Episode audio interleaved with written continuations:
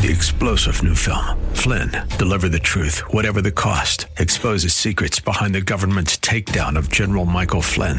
Flynn knew what the intel world had been up to. He ordered the first audit of the use of contractors. This set off alarm bells. He told the truth. He was the most dangerous person for Donald Trump to hire. They had to get rid of Flynn. Flynn, deliver the truth, whatever the cost. Available now. Watch it today. Go to salemnow.com. Salemnow.com.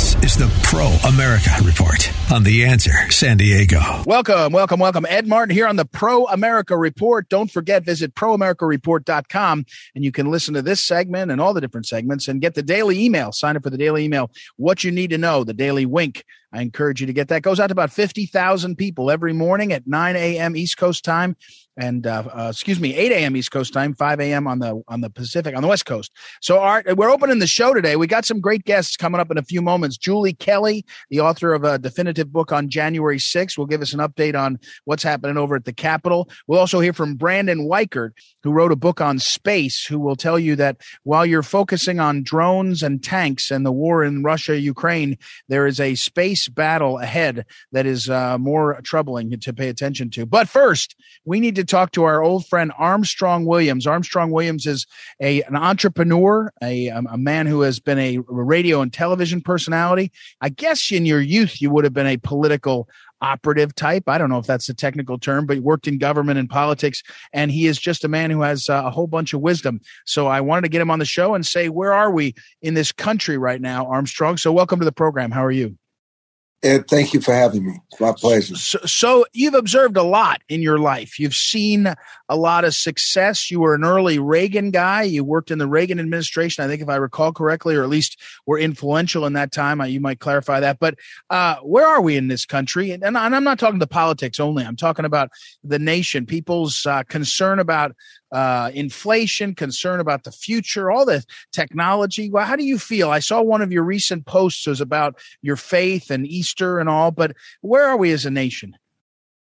You, you know, what's fascinating is that whether we acknowledge it or not, uh, faith, uh, I mentioned this, is a very important part of our lives. And, and I would venture to say that if you don't have faith, life will cease to have meaning. Hmm. Life will cease to make sense. Life will cease to differentiate between right and wrong. What was once right will become wrong, and what is wrong will become right. And we will never be able to move from one moment to the next without doubting every last thing that we do and what people do around us. And when you see these movements as parents, you have no say so in their child's education. They're trying to turn teach transsexual education to naive, vulnerable kids, to indoctrinate them, to corrupt them, to make them to return and rebel against their parents. And it, it, it, it, it it's just, it's what happens without faith. We are nothing. And so you you began to see the world around you erode values and things that don't make sense like the president can make these demand about protocols and masks and vaccinations and, and boosters, and yet you can have hundreds of thousands of people crossing our borders without any protocols, without any demands. And Americans ask themselves, what is wrong with this picture? You're holding Americans to a different standard than you're holding strangers and coyotes and people who bring weapons across our borders, who corrupt our value, value system. And so our culture is changing. We're using the culture of the minorities that come in our country and they bring their values and they displace our values, whether it's transgender, whether it's defund the police, uh, whether it's anti-capitalism, uh, whether it's ca- canceling Keystone pipelines because we think the electric car is the answer. Um, everything seems to be so antithetical to who we are as Americans. And I will tell you, whether it's from the Roman Empire, the Greek Empire, any empire, the reasons why the Chinese, um, and countries like Russia and those that survived so long in these Muslim countries, criticize them as much as you may, is that they will never allow the minority to become the majority in their values and their culture. Because a true country cannot survive if you give will and pass laws to uh, reflect the values of people that come to your country. First, to get away from the atrocities, to get away uh, from the terror of the, of, of, of, the land that they were once upon. And all of a sudden, their values become the value of the of your, of your country. It just cannot exist. You go to places in America right now, uh, and you know you know you, you rarely hear the, the, the English language spoken. You could never go to China and these other places. You will only hear Chinese mm-hmm. or Russian, uh, uh, uh, the language of Saudi Arabia and language of the Middle East that is being spoken. So America is being just totally regarded, and the minority is replacing the majority va- culture. Oh, we're talking with Armstrong Williams, and of course, among the many things he does, the Armstrong Williams Show, which you can uh, nationally syndicated, and you can also see it online. I go to armstrongwilliams.com. You can follow through to all of his different stuff. Uh, Armstrong, you know, I've heard you talk about your late mother and your family, and when one of the great things I've seen you, uh, I've seen it in your face the pride of having succeeded, you know, in some ways for your mother and for your family and all. But that's the American thing, right? I mean, one of the places where I've seen and know uh, you well is because of your friendship with like Terry Giles, our mutual friend, and Ben Carson, who's your great friend. But these guys also, like you, came from nothing. The, the idea was, up from your bootstraps, Horatio Alger story. In fact, the Horatio Alger Society, I think, is a, an organization that the three of you are, are members of. And, and, and this notion that America had this uh, that you had that ambition. Uh, people have the ambition to succeed for their families, for themselves, for the, and it was possible. Even if you didn't do it, you didn't have to become a, a, as rich or as successful, but you had the opportunity. It kind of gave meaning in your life. And that part of the sort of, let me say it differently, faith in the nation, faith in the American nation. We had confidence, maybe is a better word. Faith is reserved for, I think, for you know uh, people uh, of faith recognized in, in their religion, but confidence in the American nation that's slipping, right? You know, um, you know, uh, I do know uh, Dr. Carson's and Terry's story of poverty, but my story is definitely not one of poverty. Um, um, in fact, I came from a very blessed family that afforded us many opportunities um, to be educated, to travel, hmm. uh, to experience life from a lens of not drinking from the trough of racism and bigotry. My parents, the the uh, estate, the 250th estate, still remain in the family. So, you know, I grew up um, not worrying where the next meal comes from or whether I would have clothing on my back. I was very fortunate. So, and we didn't worry about whether we listened to our parents or not. What was matter was we worried more about watching our parents and by their example. Hmm. And our parents were able to shape us. They shaped us by um, they did not allow outside forces to shape us, um, as you are seeing today with the internet and the social media platforms uh, uh, my parents didn't really care about the shape that they, that we were necessarily in. It's what they shaped us into becoming. And the reality is, Ed, is that most of us communicate the same way that we grew up. Right. Whatever you see today in an individual is what you see and what they grew up with. And so, and that communication style becomes our normal way of dealing with issues, our blueprint for communication. It's what we know and pass on to our children. It's what our parents passed on to us. And we either become our childhood or we make a conscious choice to change it. And the most hmm. important thing that my parents taught us was about free will. God gives us free will. And in that free will, you got to make the best choices. But also, those choices can lead to a short life. It can lead to, to disruptions in friendship. And my father and brother also talked about, people talk about um, the journey that we all, and our ultimate destination, which is death. But my father always taught us that there are other deaths that we face along life. If we don't make the right choice, if you don't have integrity, if you don't have character, you don't have honor, you can suffer the death of your wealth. You can suffer the death of your marriage. You can suffer the death of your friendships. You can suffer the death of your word. And so throughout my um, entire upbringing, um, my parents always, not through necessarily through what they said, but through their actions, set an example that words were important, character is important, work ethic is important, not being a victim. Always, you can always change your circumstances by the choices that you make. And those choices should be rooted in biblical principles and faith in God. Hmm. Armstrong Williams is our guest, and uh, one last uh, question, Armstrong. You know, I in this segment of my show, I talk about what you need to know, and I just heard you allude to something. I listened to you, and I heard you allude to something, and they put them together. Um, you know, you, you, when you listen to you, you're obviously someone who has learned to communicate in a very sophisticated way. Although I think you, you also sound like a normal guy. You're not like a high highbrow guy, but but that's communication is something you've obviously succeeded at.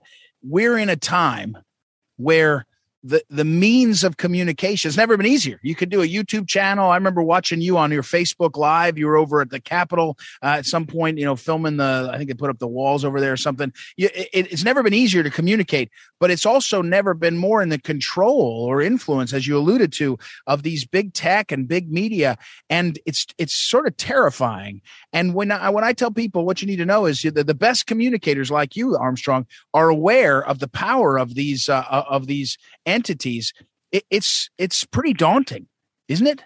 Yeah, you know, I think sometimes what we see in the communications, especially from young people, I think because there's such a spiritual void, um, they try to plug into all these things that try to give them peace and happiness and joy, and they find themselves more empty than before with mm. materialism and lacks and dislikes. And I think sometimes what these young people want us to do, they want us to hurt the way they hurt. And so that's why they go out, they commit suicide, they kill, they, they become destructive, they, they destroy lives. And so um, when we change our behavior, and when the pain of staying the same um, becomes greater than the pain of changing, and the consequences give us the pain that motivates us to change. And so mm. it takes some time for these kids to realize their ways that they, that what they're involved in, what they're doing, their relationships, which are uh, are not are fragile, which are not wholesome, which really doesn't have a true foundation. They realize gradually that it's causing them no harm than good, and they keep searching for an answer. You know, I was I was with someone recently, and I was listening to them. They were listening to Kanye West church service. Right. And it was a young person. I said, wow, you know, I never really got into Kanye West church service, but I also sometimes when I'm riding with my drivers or riding in an Uber, they play this rap music that I don't understand. But then it clicked on me that what Kanye West is doing, he's giving them a spiritual message, wholesome message about love, about change, about God, and about spirituality. And I never realized the value of what he was giving these kids as a substitute to this poison that they have been injecting for so long from this music, from this rap music, from this disrespect of women. And while may, people may think that he's sometimes off his off his, his rocker, um, he's providing something to young people that's really making a difference. Because of social media, young people always think that the grass is greener. No yeah. gratitude for what they have, who they are, how they came about it.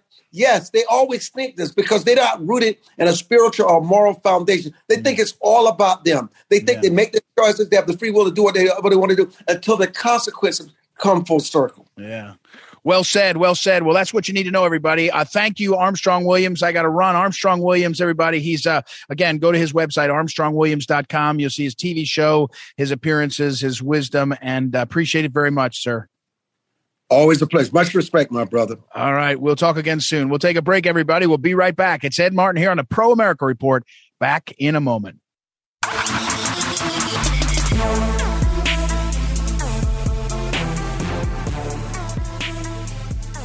Welcome back. Welcome back. Ed Martin here on the Pro America Report. It's been a while. It's been a while since uh, we have talked to my old friend Julie Kelly, but that's because her star has risen so high. She goes on TV all the time. She's she's at uh, I think like debutante balls all over the world, and all this kind of stuff. And so Julie Kelly at Julie underscore Kelly number two and uh, her book, of course, is the book on January 6th. You have to read. And Julie, welcome back to the program. And my, I, I saw your column from a, a few days ago on the Capitol Police.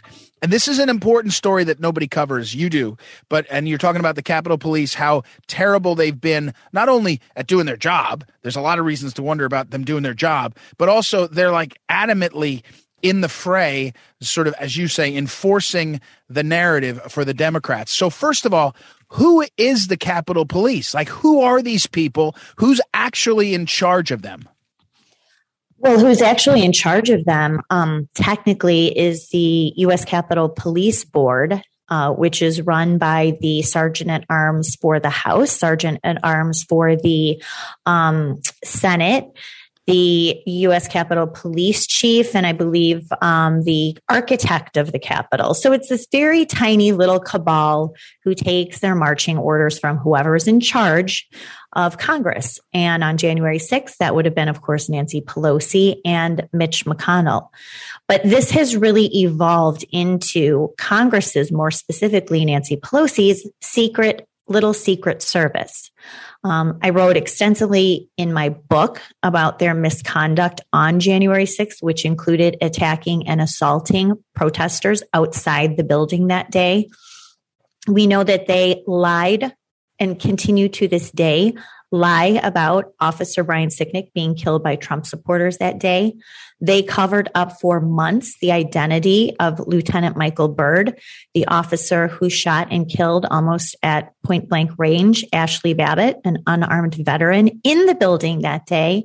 These are just a few examples of how this Capitol Police Force which just received, by the way, Ed, $2 billion in new funding as a kickback for their involvement in January 6th and helping the Democrats promote this false narrative about that day. Um, so they have really been weaponized aimed against Republicans in the House and taking their marching orders from Nancy Pelosi and her her minions. Well, now, but I, I want to clarify this because I'm now looking at the Capitol Police Board. We're talking again with Julie Kelly, and the, the Julie Kelly. If you haven't uh, read her book yet, you need to read her book uh, and follow her at American Greatness amgreatness.com is where she writes all the time. But Julie, uh, specifically, um, when I look at this Capitol Police Board, there's, I guess, five members four, four members. And so, but are they appointed by uh, the speaker? And, and, and the reason I say this is like another example that people don't realize they haven't released the video. There's thousands of hours, tens of thousands of hours of videotapes of what happened on January 6th. And, and it's not that they're not releasing them because they edited out the place where somebody's social security number is is a public. They just said we're not giving any of it. Now, is is the next Speaker of the House, if it's not Nancy Pelosi, does he have the ability to dramatically change what's happened, or is is the Speaker the one? I mean, you, uh, uh who's can a Speaker change it, or is it some bureaucracy that is bound up uh, beyond that? Well, it technically is part of the legislative branch, which is very problematic, Ed, because that means that they are not subjected to FOIA requests. So not only is the Capitol Police Board, our Capitol Police attorneys, successfully keeping this 14,000 hours of surveillance video captured by Capitol Police security cameras on January 6th, they're not only uh, successful in concealing that from the public, but also repeatedly reject FOIA requests or any requests for documents, communications, records between Capitol Police and other agencies such as the FBI or Nancy Pelosi's office or say DC Mayor uh, Muriel Bowser's office. Everything that this Capitol Police, a federal law enforcement agency, by the way, paid for by federal taxpayers. Mm-hmm. Everything is kept under wraps.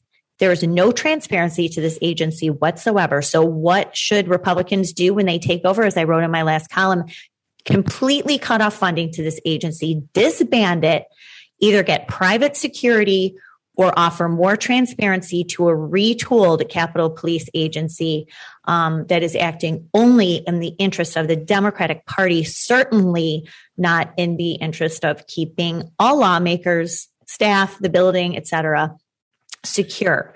So that would be my suggestion. Well, and and Julie, we're talking with Julie Kelly, and Julie Kelly. This piece she's referring to is defund the Capitol Police, which is a good headline to get your attention. But if you look into it, I think you're the first one saying what I think is so important because y- you and I both know if the Republicans get the House, there will be lots of grandstanding by Republicans. There'll be Judiciary Committee hearings, there'll be oversight committee hearings, and there'll be the cameras will be on, and everyone will be preening.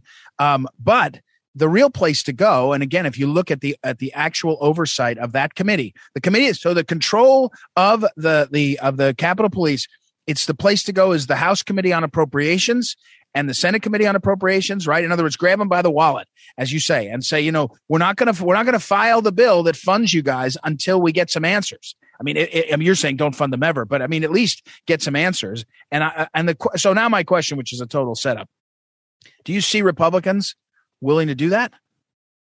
Of course not. I don't, which is why we have to create the groundswell of organic support, support of the base to first of all force Republicans before they disband it and defund it.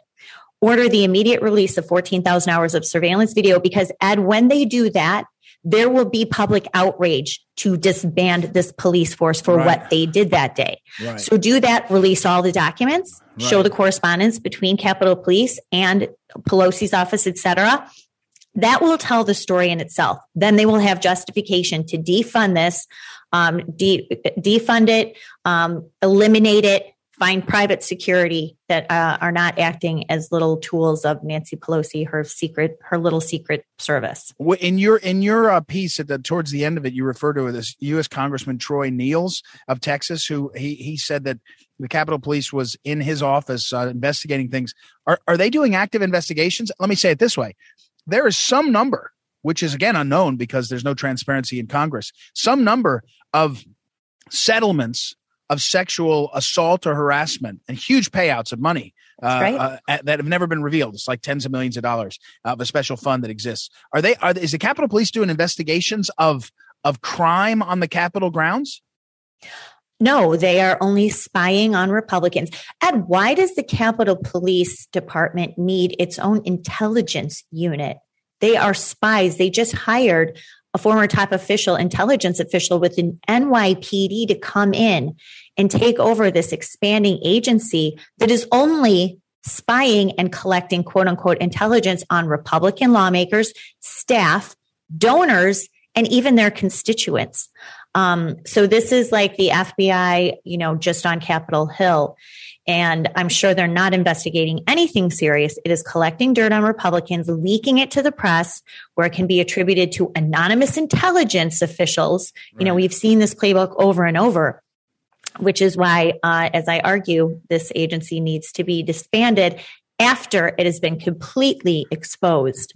Uh, recordings, documents, and of course the video. Julie Kelly, her book, uh, her, her previous book, Disloyal Opposition, uh, How the Never Trump Right Tried and Failed to Take Down the President. It's also a really good read. And then more recently, January 6th, How Democrats Used the Capitol Protest to Launch a War on Terror Against the Political Right. January 6th now, that we're getting some trials. I know you follow them really uh, carefully. And again, at Julie Kelly, at Julie underscore Kelly too. When there's a trial or a hearing, Julie's usually cover listening or or uh, watching uh, in real time and and and covering it. Um, where are we in terms of the trials now? And in terms of the progress of of sort of popping the balloon i mean it, has felt like the the um the powers that be the establishment has wanted plea deals and quick settlements because they know they're in a race against time uh, not just the election in the fall but the truth coming out. But where do you feel like we are um, well, the uh, fourth trial starts today. Uh, a man named Thomas Webster is accused of attacking police officers that day. Um, he his trial starts today. We've had three other trials, two jury trials that, not shockingly, in a DC jury pool, uh, resulted in quick, unanimous guilty verdicts on every single count. The only man who's been exonerated uh, was charged with four misdemeanors, and that's because he selected a bench trial before Judge Trevor McFadden, a Trump appointed judge. But these defendants have zero shot of a fair trial in Washington, D.C. And that's why it's not just the government, Ed, who is pushing defendants for plea deals their attorneys are doing right. the same right. because they know they cannot get a fair trial in Washington, D.C., a jury trial. And with the exception, probably, of Trevor McFadden cannot get a fair trial before these D.C. district court judges. They are really in such a rigged, trapped system with no way out, which is why you uh, have seen 200 plus plea deals already. The majority, overwhelming majority, by the way, not on insurrection or treason or terrorism, but on parading in the Capitol, the class B misdemeanor petty offense. Right. Yeah. And, and your sense is that's it's going to continue that way, right? I mean, there's not a lot. Of, I mean, you and I've talked about it offline. I mean, if you're if you have a chance to get, uh, you, you can't you can't risk it with these juries, is what basically comes down to. You talk about like the perfect storm of holding political prisoners hostage. You you say, you know, take a plea deal, your life will be destroyed, but at least you'll be here, as opposed to roll the dice with a jury. I mean, that's the problem, right? Well, it really is. And a bigger problem, too, are the judges deciding what the juries can hear. For example, in the case of Thomas Webster, on Amit Mehta, an Obama appointee, is preventing the jury from hearing from a female rioter who was shoved to the ground numerous times before the confrontation with Thomas Webster, which is what prompted him to confront this DC officer. Of course, they were attacking protesters as well. So Judge Mehta ruled, no, you don't need to hear from this female rioter. It's irrelevant to why Thomas Webster confronted this police officer. Well, it's exactly why he did. So these judges are working hand in hand with the government to prevent the jury from hearing, uh, you know, crucial um, uh, evidence that could, uh, you know, that are exculpatory evidence that could explain some of the conduct, but also in the process cover up excessive force and police misconduct on January 6th. So, will you endorse Julie? Last question: Will you endorse my idea that uh, President Trump should become Speaker Trump and actually go in as Speaker and do all this stuff? Because I don't, I don't think there's any Republicans that'll do any of the things we need done. No, but no? how about you? I would endorse you for speaker. I can't win. I, we got to get somebody to win. All right. Hey, well. Trump had his chance to do a lot of this and he didn't. So right, I'm not so sure that uh, speaker is the right role for him, but we certainly could do a lot better than Kevin McCarthy. All right. Okay. We'll leave it there. Julie Kelly at Julie underscore Kelly number two on Twitter. Follow her there and get her books. Uh, that both of them are really good, but especially the more recent one, January 6th book. Uh, it's important. It's the best description. I've bought multiple copies and given them to people to say, this is read this and you'll understand exactly what was going on as much as we can know because a lot of stuff's still hidden. So thanks, Julie. Thank you, Ed. All right. We'll take a break, everybody, and we'll be right back. Ed Martin here on the Pro America Report. Back in a moment. Thank you. Welcome back. Welcome back. Ed Martin here on the Pro America Report. Time to check in with my friend, Brandon Weichert. And Brandon Weichert, of course, is an author. Uh, he has a book that we've talked about a number of times called Winning Space How America Remains a Superpower. Uh, and that, that he also has uh, another book, The Shadow War Iran's Conquest, excuse me, Iran's Quest for Supremacy. Uh, but also on Twitter, his Twitter feed is one that I really am helped by. I check him out. It's at We the Brand Brandon at We the Brandon. His name, of course, is Brandon Weichert. So, first of all, welcome back, Brandon. How are you? I'm good. Thanks for having me. Well, it's nice to have you. So I want to ask you about a thread I noticed on Twitter that you put up because again, you you have informed me on the importance of space and as I watch you hmm. talk about uh, and excuse me, write about. I don't want you to talk about. Write about on Twitter the situation in Ru- with Russia and Ukraine, and you you've not shied away from saying, you know, uh, uh, uh Putin is not a a, a likable guy. Worse than that, he's a you know stone cold killer, etc. You've also said, right. hey, what are we doing here, America? Be careful uh, what you're doing. You know, you're you're going to find yourself in a war. And this tweet from a couple days ago, from yesterday, it, it, starts out: forget about aircraft carriers, forget about tanks, forget about the F uh, thirty five. What's needed is this. Well, what is it needed? And tell us what you started with this tweet. So the, the, bottom line is we are still acting like it's 1990 and like the technology that we would need to fight and win a war uh, would be the same as it was 30, 40 years ago. And that's just not the case anymore. Um, on top of nuclear weapons, what we have to worry about when it comes to dealing with Russia in particular at this critical time, we have to worry about what the Russians are going to do to target our electromagnetic spectrum capabilities, to target our cyberspace, to target us in space, the physical domain of space. And so we're not really focused on those critical areas. We're still kind of acting like it's just one big sop for defense industry types to get their big trillion dollar warplane or their big aircraft carrier. But even when it comes to dealing with China, which is mostly a sea based type fight, well, the real the real weapon we're going to need are submarines. We're going to need those submarines to get in close to any potential Chinese invasion of Taiwan and to sort of stay under the waves and kind of harass the Chinese that way. Unfortunately, though, not a single one of our defense experts are talking about these very simple and frankly cheaper and more effective uh, modalities of defense. Everybody's still talking about, you know, the big weapon set pieces and whatnot. No one's talking about the, the real futuristic war uh, type stuff, which is which is EM spectrum defense, space defense, cyber defense, and offense, submarines over flat top aircraft carriers. And so, until we actually start talking about those things, we're going to be cont- continually left vulnerable to attack and disruptions from the great power actors of Russia and China. Uh, we're talking again with Brandon Weichert and uh, at We the Brandon on Twitter, and of course uh, his uh, his books uh, are available. Republic Book Publishers published "Winning Space: How America Remains a Superpower." That's a favorite of mine. Uh, Brandon, you go on in this thread though, and you're talking about missed priorities. So how, how can it be? I mean, I, I, I love you, but how can it be that what you write makes so much sense, seems so clear, and yet we have a massive, massive uh, spending program that is off target. I, I, I, am actually, I'm actually, I don't know enough about submarines to know whether to agree with you or not, but it makes sense. But I certainly have watched the space question, and you're watching it. You're watching really savvy people, and I, I know he's in the news all the time now. But Elon Musk is an example. But even Be- Bezos, Donald right. Trump, when he came in office, he said, "I want a space force" because he realized that something right. was going on here, and yet we're not seeing the decision makers sort of adjust behavior. I, I, w- right. Not not just why is that, but what's happening here. Well, part of it is that when it comes to space specifically, um, our bureaucracy, our leaders are afraid.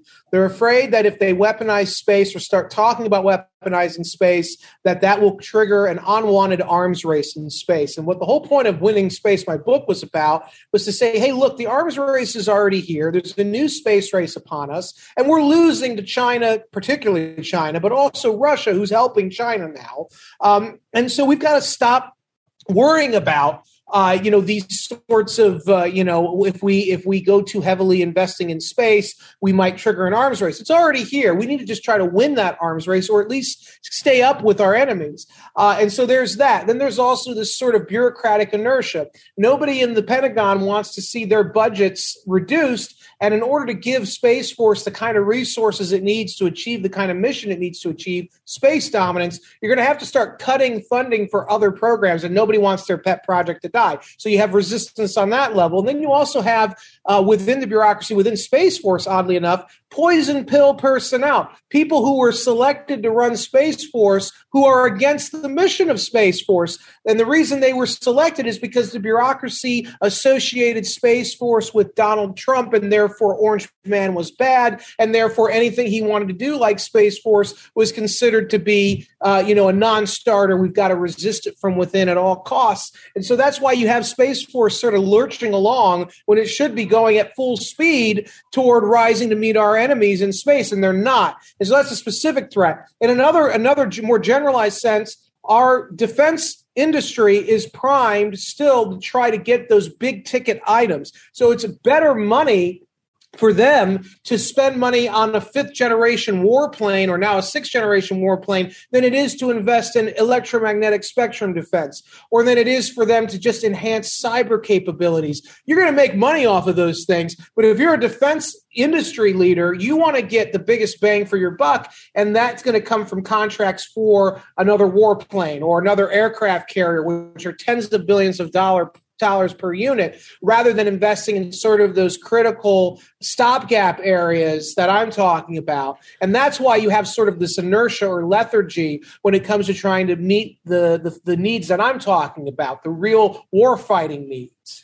Uh, we're talking with Brandon Weichert again uh, and his book, uh, which I recommend uh, wholeheartedly, especially on this topic Winning Space How America Remains a Superpower. Uh, uh, Republic Book Publishers published it. And, I, and we're, I'm referring to this tweet thread that he had about the importance of the priorities, what we really need. Brandon, I hate to say this, this, this, this sort of game, but I, I want to.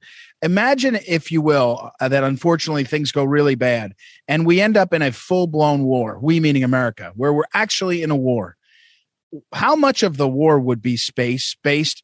And I know now it might not be that we would actually be fighting in space, but if you were in a war tomorrow with China or Russia and you were the Americans, what would it look like that they would try to do in space or what would we do in space? You know, satellites, well, whatever else.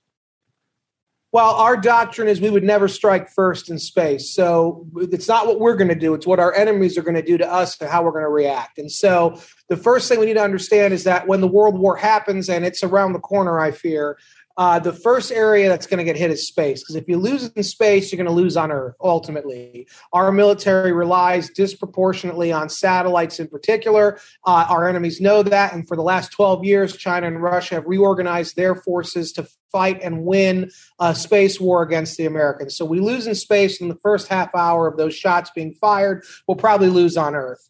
Um, and then they're also going to hit us in the cyber domain. They're also going to hit us across the electromagnetic spectrum to try to, you know, fry our electronic systems. Um, beyond that, uh, you know, if if that if we're able to withstand those attacks, which is a big if, then we'll be talking probably about possible nuclear reprisals. We'll have to worry about nuclear weapons escalation. We'll have to worry about hypersonic weapons attack. Um, and so basically, though, the first point of contact with the enemy will likely be in space. It's very telling that in the run up to the Russian invasion of Ukraine, the first military action was taken taken was by Russia, in which in November, going into Thanksgiving holiday, the Russians launched an anti-satellite weapons test that blew up an old Soviet satellite, created a massive debris field, and almost destroyed the International Space Station. Um, that was a signal that Moscow was sending to Washington. You better stay out of our business in Ukraine, or we're going to go after your stuff in space. Yet again, uh, uh, two weeks ago now, the head, one of the heads of Space Force reported to the Washington Post that in fact uh, Russia had hundred percent. Uh, uh, d- disabled or blocked uh, American GPS signals going down into Ukraine. And then also, must we forget, um, that Elon Musk, at the beginning of the invasion in Ukraine, gave 40 Starlink terminals over to uh, the Ukrainians so that the Russians would not be able to cut Ukraine off from the internet. He gave them those small satellites, Musk did, that has kept Ukraine connected to the World Wide Web and basically allowed for them to continue waging the propaganda war and sort of the electronic side of the war that the Americans and the Ukrainians have been so effective at fighting Russia in right now. And without the without space, without those three things happening, uh, you know, the war might have gone very differently. And so that's an example, in my opinion, of when the World War begins, whether it's with China or Russia or even Iran or North Korea.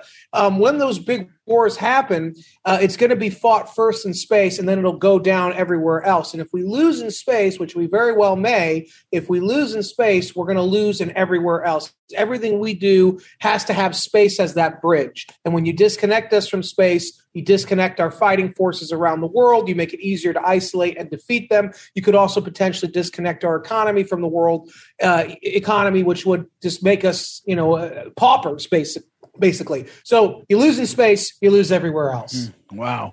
Well, you're not Mr. Sunshine all the time, but you're very clear eyed. So uh, I appreciate that. Brandon Weichert, I got to run again. His his winning space, how America remains a superpower. Also, uh, check him out on Twitter at We the Brandon. Uh, good stuff. Thanks very much, Brandon. Appreciate it. Thank you, Ed. All right, we'll take a break, everybody, and we'll be right back. It's Ed Martin here on the Pro America Report.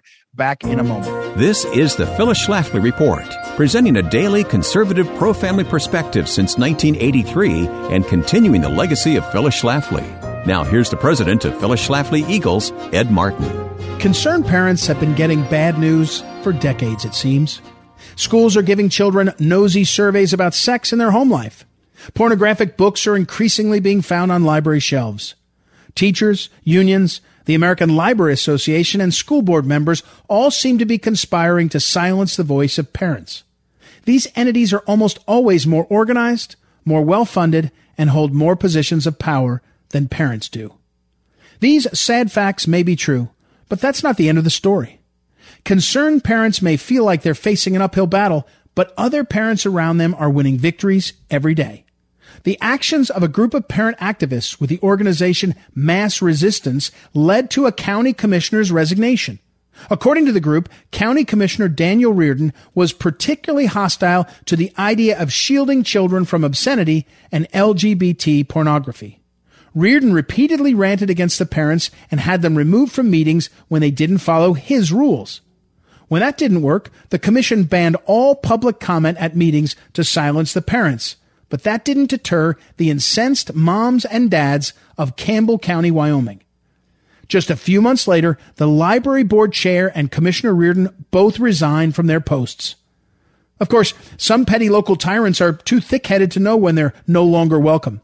Such was the case in the less than conservative city of San Francisco, where three sitting school board members were recalled, including the president and the vice president of the school board, for putting their woke agenda ahead of the needs of students. Predictably, the ousted members blamed racism, but that just demonstrates how out of touch they were with their constituents in San Francisco. From conservative rural Wyoming to the liberal city of San Francisco, parents are successfully defending their children from woke indoctrination. If you're tired of hearing the bad news and want to start making good news in your community, start by being vigilant. Tactfully ask your children about what goes on at their school and communicate with other parents. You can make a difference in your school district. This has been the Phyllis Schlafly Report from Phyllis Schlafly Eagles. The liberal agenda is corrupting classrooms in colleges and schools across the country. If you're a parent, teacher, or administrator who really cares about our children, we promise to keep you informed at phyllisschlafly.com and let us hear from you at phyllisschlafly.com. Thanks for listening and join us again next time for the Phyllis Schlafly Report.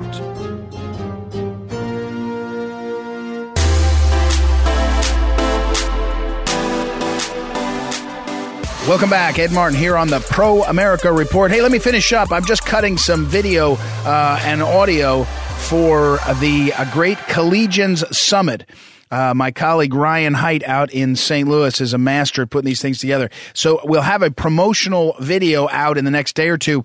Collegian Summit. We used to do our Collegian Summit in person completely back before COVID hit. Then we did it virtually and it was so effective at our world headquarters, excuse me, at our DC headquarters. Our world headquarters of the Phyllis Schlafly Eagles is in St. Louis. At our DC headquarters, we had everybody from Senator Chuck Grassley to Senator Ted Cruz. We had Catherine Engelbrecht, Sidney Powell. All these folks came to our headquarters. We were able to shoot this great uh, virtual summit. Well, this year we're doing a hybrid. We'll be doing it virtual. So wherever you are, if you're a college student, you can tune in. And we'll also have some folks in person, some students. So check that out. Uh, PhyllisSchlafly.com for more. Quick hit. I'll make sure it's going to be on June 14th. I'll make sure to get all the information to you. June 14th, just in about six or eight weeks. Uh, less than that, six, seven weeks. All right. Great show as always. Thank you to Noah Dingley, our producer, Joanna Spilger, our associate producer. We'll be back tomorrow. Ed Martin here on the Pro America Report. Talk to you then. This is the Pro America Report on The Answer San Diego. Three star general Michael J. Flynn, head of the Pentagon Intelligence Agency, knew all the government's dirty secrets. He was one of the most respected generals in the military. Flynn knew what the intel world had been up to. He understood its funding. He ordered the first audit of the use of contractors. This set off alarm bells. The explosive new documentary, Flynn, Deliver the Truth, Whatever the Cost, uncovers the facts behind this scandal. Flynn told the truth. He was the most dangerous person for Donald Trump to hire. I find out the worst enemy that I'm going to face in my life is right here in America. They took my assessment and they wanted me to change it. And I was like, I'm not changing it. They had to get rid of Flynn. With in depth interviews, archival footage, and never before seen personal records of the man behind the headlines. I just felt like I was drowning. Flynn, deliver the truth, whatever the cost. Available now. Watch it today. Go to salemnow.com. Salemnow.com.